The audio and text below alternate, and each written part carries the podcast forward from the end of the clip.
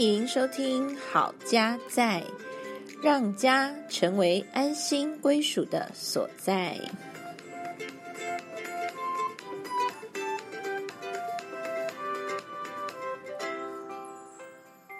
嗨，大家好，我是家豪。大家好，我是家豪的太太心怡，欢迎回到好家在。耶，大家好。今天我们要谈一个又是很难谈的话题。这么快就切入的主题吗？对啊，我们就是非常的直接破题化，直接不啰嗦。我们今天要谈的是外遇危机。有讲到外遇危机，不晓得家豪你会先联想到什么？在外面遇到路边的野花路边的野花要不要采？不要采。这是一个听起来就觉得蛮沉重的话题，但是它对于婚姻又是一个蛮致命的危机。是的，这个婚姻家庭研究的学者叶高芳博士，他曾经说，外遇就像是婚姻中的癌症，很难去治疗它，是它造成的影响是很大的。所以当外遇发生了，不管是选择离婚或者是选择要复合，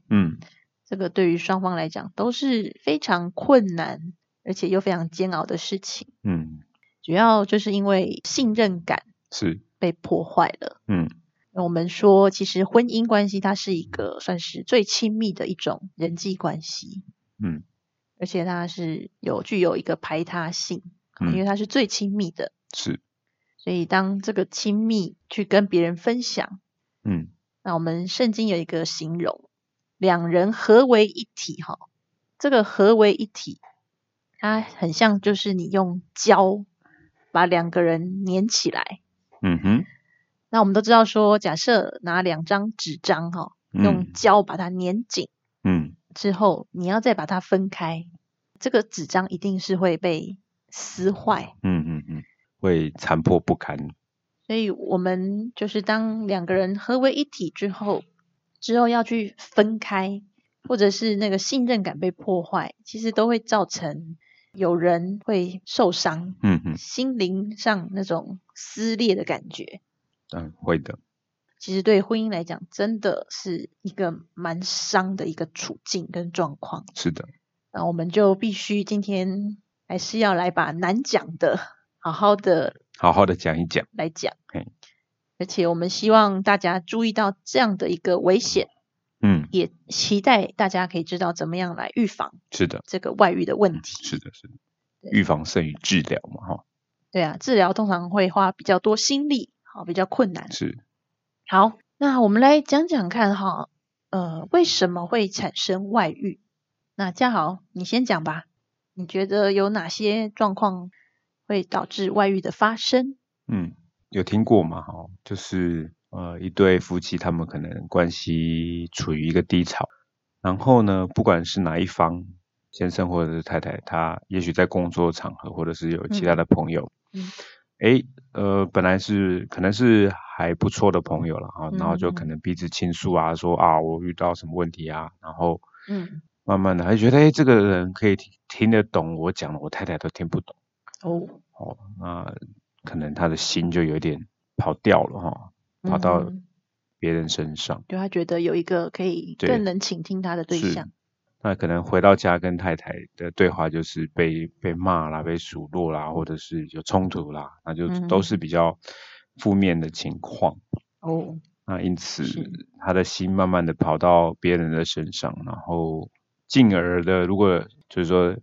外遇的那可能的对象呢，也对这个先生也有好感的话，他们可能就会在相处当中失去了一些界限。星星之火可以燎原，一发不可收拾。对，然后整个就一头栽进去，有点像我们之前有提过，在关系里头会有那个化学的反应嘛。对，他们那时候就可能处于那种粉红泡泡啊，激情状态。对，就很容易走偏的路。好，所以刚刚就讲到就是说，当外面有一个吸引力的时候，然后再看看自己家里面，如果跟自己的伴侣没有相处得很好，那有可能它就是一个推力。对，把你推到外头去，外面有个拉力，然后外头有一个好像比较会倾听，然后比较能够懂我的人，所以就会产生了这种情愫。我们会发现说其实在家庭里面，我们的婚姻关系要够稳固，我们自然而然就可以减少很多外在的吸引力，是比较能够预防啦。好，再来就是刚刚其实嘉豪有提到说，我们人际相处其实需要拿捏那个界限，因为我们提到说在婚姻关系中，它是一个最亲密的关系。那如果说我们也跑去跟其他人可以谈心，是，然后谈的就觉得说真的十分的投缘投气哈，就会有更好的一个亲密的朋友在那里。那其实这个是我们可以提早去预防的。比如说我们可以不要跟异性去聊到我们的心事，不要让这个有机可乘啊。没错，在界限的拿捏上，我们也是需要注意。比如说我们是不是跟异性的相处上面，除了老公之外，跟他们谈什么事情啊，或是做些什么事情，自己要有一把尺在警戒自己。就是这个警铃响了，叮咚叮咚，好，不要跟别人单独的同坐一台车，或者是去到他的 office 里面，然后去聊自己内心的一些事情，那这个都要非常的注意跟小心。好，那还有吗？嘉豪还有想到什么？还有一种就是，如果夫妻他们分离一段时间或距离，分隔两地，对。就是你的另外一半不在你的身边，你们的关系可能就会比较疏远嘛。那这时候如果身边也还有这种比较好的朋友，有可能不小心就趁虚而入。对，也有可能在外出差有一些应酬，会是出入一些声色场所啦。也许有人会说是逢场作戏，可是不小心也会假戏真做。那还有就是说，像现在其实因为传播媒体嘛，都非常的开放，然后让大家觉得说，好像这种激情反而是一种浪漫。OK， 对，就是在外面遇到了，然后觉得说它才是真爱。在爱里不被爱的才是小三，是吧？好恐怖，这个台词对啊，所以这个爱好像就没能说得准。大家心里面都会很害怕说会不会有一天就不爱了。那我想这个是对于这个承诺这件事情是大家没有一个很正确的理解。就是爱情三元素，其中有一个很重要的是承诺。对，除了激情以外，我们说爱情三元素里面有激情，有亲密，对，那最后一个是承诺。对，承诺必须要三个都兼顾，才是一个完美之爱。所以承诺其实是在结婚之前你是愿意承诺。是。那如果说是以我们教会举行婚礼的话，我们的誓词就是会立下一个誓约。这个誓约呢，我们可以一起来回顾一下，就是我愿意承认某某某做我的先生或者是太太。好，那我们诚实遵照上帝的诫命，和他生活在一起，不论遭遇到什么环境，我们都愿意爱惜他，安慰他，尊重他，保护他，以致死亡将我们两个分开。这个是我们在基督教婚礼的时候会立下这个誓言跟承诺。所以表示说我们愿意做下这个决定。不管将来遇到什么样的状况环境，是，然后我们都要去守住这个承诺，这个誓约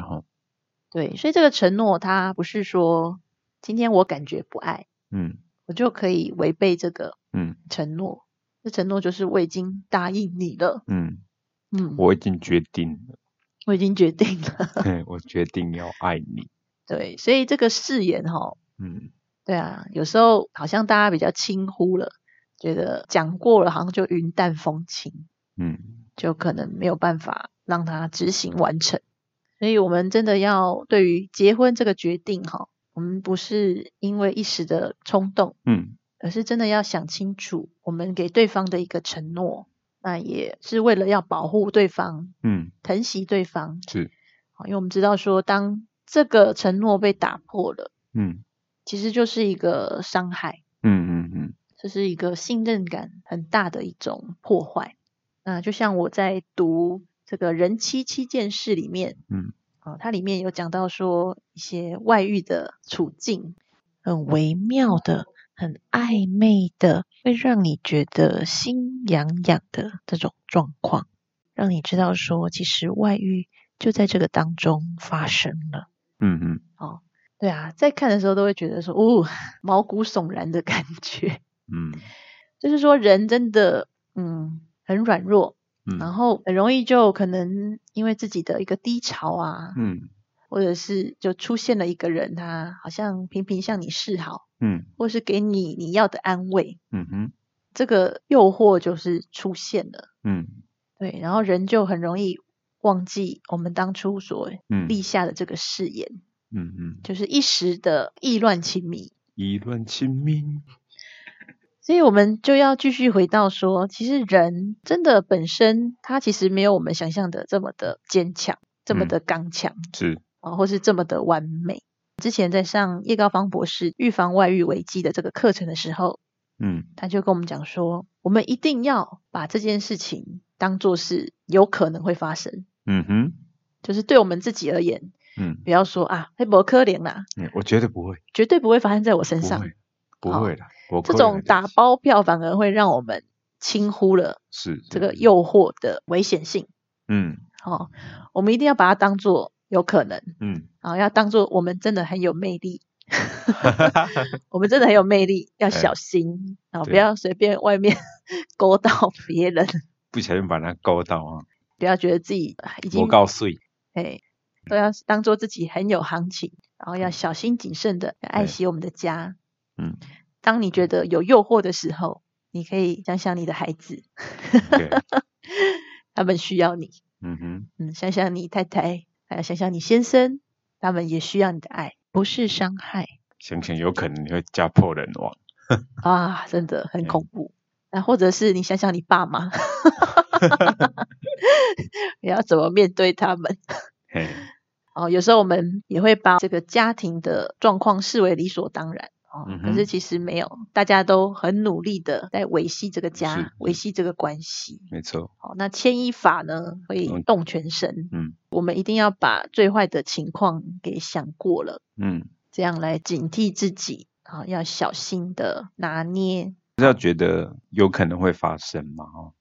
对啊，不要那种，例如说像我们那种减肥啊，明天再减啊，今天先吃你觉得不会胖啊，其实吃下去就会长肉有这样感觉，就会多考虑了，对不对？所以这样在婚姻关系里头，你也要知道说有可能会发生，有可能你会被人陷下去。对，那特别什么时候会让人家容易就是想要找得一种亲近或者是一种安慰，就是通常是在我们压力很大的时候，或者是你心情特别低潮的时候，我觉得这个时候大家真的要找寻适当健康的对的管道，一个抒压的管道。很多人可能没有去意识到说其实自己的压力很大，会很想找一个出口，如果是找了不对的人去排解的话，你可能就陷入了这种情欲的诱惑试探里面。对，那回到我们的婚姻关系中，我们是不是可以把我们压力大的时候是可以跟我们的配偶分享？婚内需要有亲密感，是，然后婚内甚至要刻意去排出那个时间，要有可以谈心啊，然后或者是一起休闲，可以抒压的时刻。你提到这点，我就想到在婚姻关系里头，我觉得有一件事蛮重要，就是你跟你的另一半分享你平常发生的事情。这件事情其实蛮重要的，就是说如果你都不谈，例如说你觉得他不懂你们工作的，然后另外一方你的另一半也觉得他也不想知道你到底在忙什么，反正我也听不懂。如果有这样的话，很容易就两个人就没有交集，我过我的生活，我过我的工作生活，他过他的家庭主妇生活。举例，对，如果你又很忙，对，然后根本就很晚回家，是，所以你根本你也不懂他在忙什么，或者他也不知道你知道了什么。那所以你们的生活交集圈变很小的时候，又不去刻意的经营关系，那很容易两个人就形同陌路啊，只是同居人吗？就住在旁边这样子。那所以如果像我假设啦，像我在公司一天10几个小时，我的事情我没办法跟你分享的时候，我会找谁？我可能找我的同事啊，找我的同僚，因为他们懂我的那个处境啊，他最懂了齁。对啊，所以很有可能在发生什么事？对，很有时候啊，你讲他也跟你同仇敌忾，那你跟你太太讲，太太跟你讲啥我听不，所以呢啊怎么样啊？也那重要吗？啊，那个不要在意，然后等等这样子，那你就觉得没有被同理的时候，你很容易就是转向那个能够听得懂你话的人。那我们人有一个倾向嘛，就是你会想分享的，就是他听得懂你，愿意听的人，愿意听你，然后懂你、了解你状况的人。你对于那个不懂、完全不了解，你要讲到他懂哦，你搞不好就算卖供给供，那这样很容易就陷入那个情欲的网罗里头，对不对？因为你的另外一半完全不理解。对啊，所以在承诺婚姻的保鲜膜这本书。他有提到说，其实我们跟配偶啊、跟孩子相处的时间，其实是可以把它称为神圣的时刻。我们觉得这些时间呢，其实是上帝他呼召我们出来，要我们好好的善待我们的配偶，跟小孩。是。那这些的时间，可以把它当作是一个服事啊，甚至它是一个奉献给上帝的行动。它是一个神圣的时刻。因为我们已经领受了这个呼召，成为别人的配偶。是，然后成为孩子的父母亲，其实我们都是唯一，你是你孩子唯一的爸爸，然后我是你唯一的配偶，是的，对，我们是成为对方生命中的唯一，所以特别刻意需要分别这些时间，成为那个神圣时刻，是，你要去关注这些唯一，说，诶，他们生命中发生了什么事情，有什么需要我的地方，那我可以怎么样去理解他们。是，然后去帮助他们，去关心他们，去了解他们。对，我觉得都要刻意为之，非常需要刻意为之。在《承诺：婚姻的保鲜膜》这本书他也提到说，其实承诺它就是当你立下这个承诺，表示你要放弃其他的选择。那我觉得我们人有一个软弱，就是我们很想要拥有一切。我们觉得说，这些都是我的，其实没有，不好意思。你只能拥有你的。是啊，像今天我们去餐厅吃饭嘛，我们看了个菜单，我就问女儿说你要吃什么？她说我想吃这个，我想吃这个儿童餐，可是我也想吃那个猪排饭，然后我也想吃那个乌龙面。我说可是你只有一个胃啊，你只能选一个。所以其实有点像这样哈，你真的只能选择一个。吃饭可能每天可以吃，但是婚姻就只有一个嘛。好，我们也知道选择是有限的。那我们已经选择了对方，进入了婚姻。是，那我们就好好的持守对他的承诺。那其实透过这个承诺，也帮助我们的关系可以发挥到更有深度。因为我们虽然说感觉好像是受到限制，但是其实因为这个限制，我们就必须要好好的深入面对我们的配偶，我们要找出与他共同相处。而且还可以继续相处下去的一些方法或者是调试。是，我们就不会只是不合就分。对，我觉得现在的人可能比较缺乏的一件事情就是面对苦痛。我们人生不是一帆风顺嘛，所以你做了一些选择，它会有好处，那相对的它也会带来一些痛苦或者是困扰。那我们通常现在的人都只想要好的，然后那些困扰呢、苦恼呢，都想要丢掉它，都觉得这不应该与我有关系，所以他的选择只有这样，他只要求好，所以他不能去承担那个一件事情有好有坏的那一面。但坏不见得不好了，但是他们就是不想要。那不想要的情况下呢，就很容易造成这样的一个情形。所以在婚姻关系里头比较困难、挫折，就不想要去碰，不想要去经历那个学习啦，或者是调整的那个过程，他只想要那个快乐开心的部分。就像你刚刚提到的，一件事情没有这样痛过或者调整过，跟那个人经历很深的那个关系，因为你们很肤浅嘛，就在表面啊，你只要好的，或者是只要这种表面的东西速成，你就没办法进到那个很深的生命的深层的东西。对，那除了承诺可以让我们经历关系的深度之外，其实它也因为承诺，所以带来了安全感，让我们可以在这个关系里面是相信彼此都不会离开，是，然后也都可以接纳对方。那这个也更帮助我们可以去敞开自己，跟我们的配偶去分享我们生命中不管是高峰或者是低谷。对啊，其实我觉得你提到这点非常重要，就是如果你的另外一半你不知道他会不会走，那你怎么敢分享一些很内心很深的东西？我想一想，我也觉得对啊，如果我不知道我能不能信任你，或者说我不知道你会跟我在一起多久，没有那个 promise， 没有那个承诺，那我跟你分享那么多，我是不是有点危险啊？我把我的最脆弱的都让你知道了，那是不是大家就会藏啊？就是你没有办法跟你另一半分享那么多的面向或者深入的东西。那所以其实在两个关系里面就受到这些隐藏的面，导致没有办法 open， 没有办法很敞开的连接。对，那就没有办法建立那个很深的关系。对，所以我们今天谈了外遇，其实也谈到了承诺，它给我们关系里面带来很重要的功能，促使我们更亲密，然后关系更有深度。是。那今天谈到外遇，我们也是要提醒自己，这个世界上有很多的诱惑，很多的试探，那我们千万得小心，小心驶得万年船。对啊，说实话，外面的花花世界这个温柔的人好多漂亮的人好多年轻貌美的，对，就是或者是那个男生什么 muscle 啊，那肌肉啊，身材好啊，或者幽默啦，或者是有钱啊，多金啊等等你说其实真的要比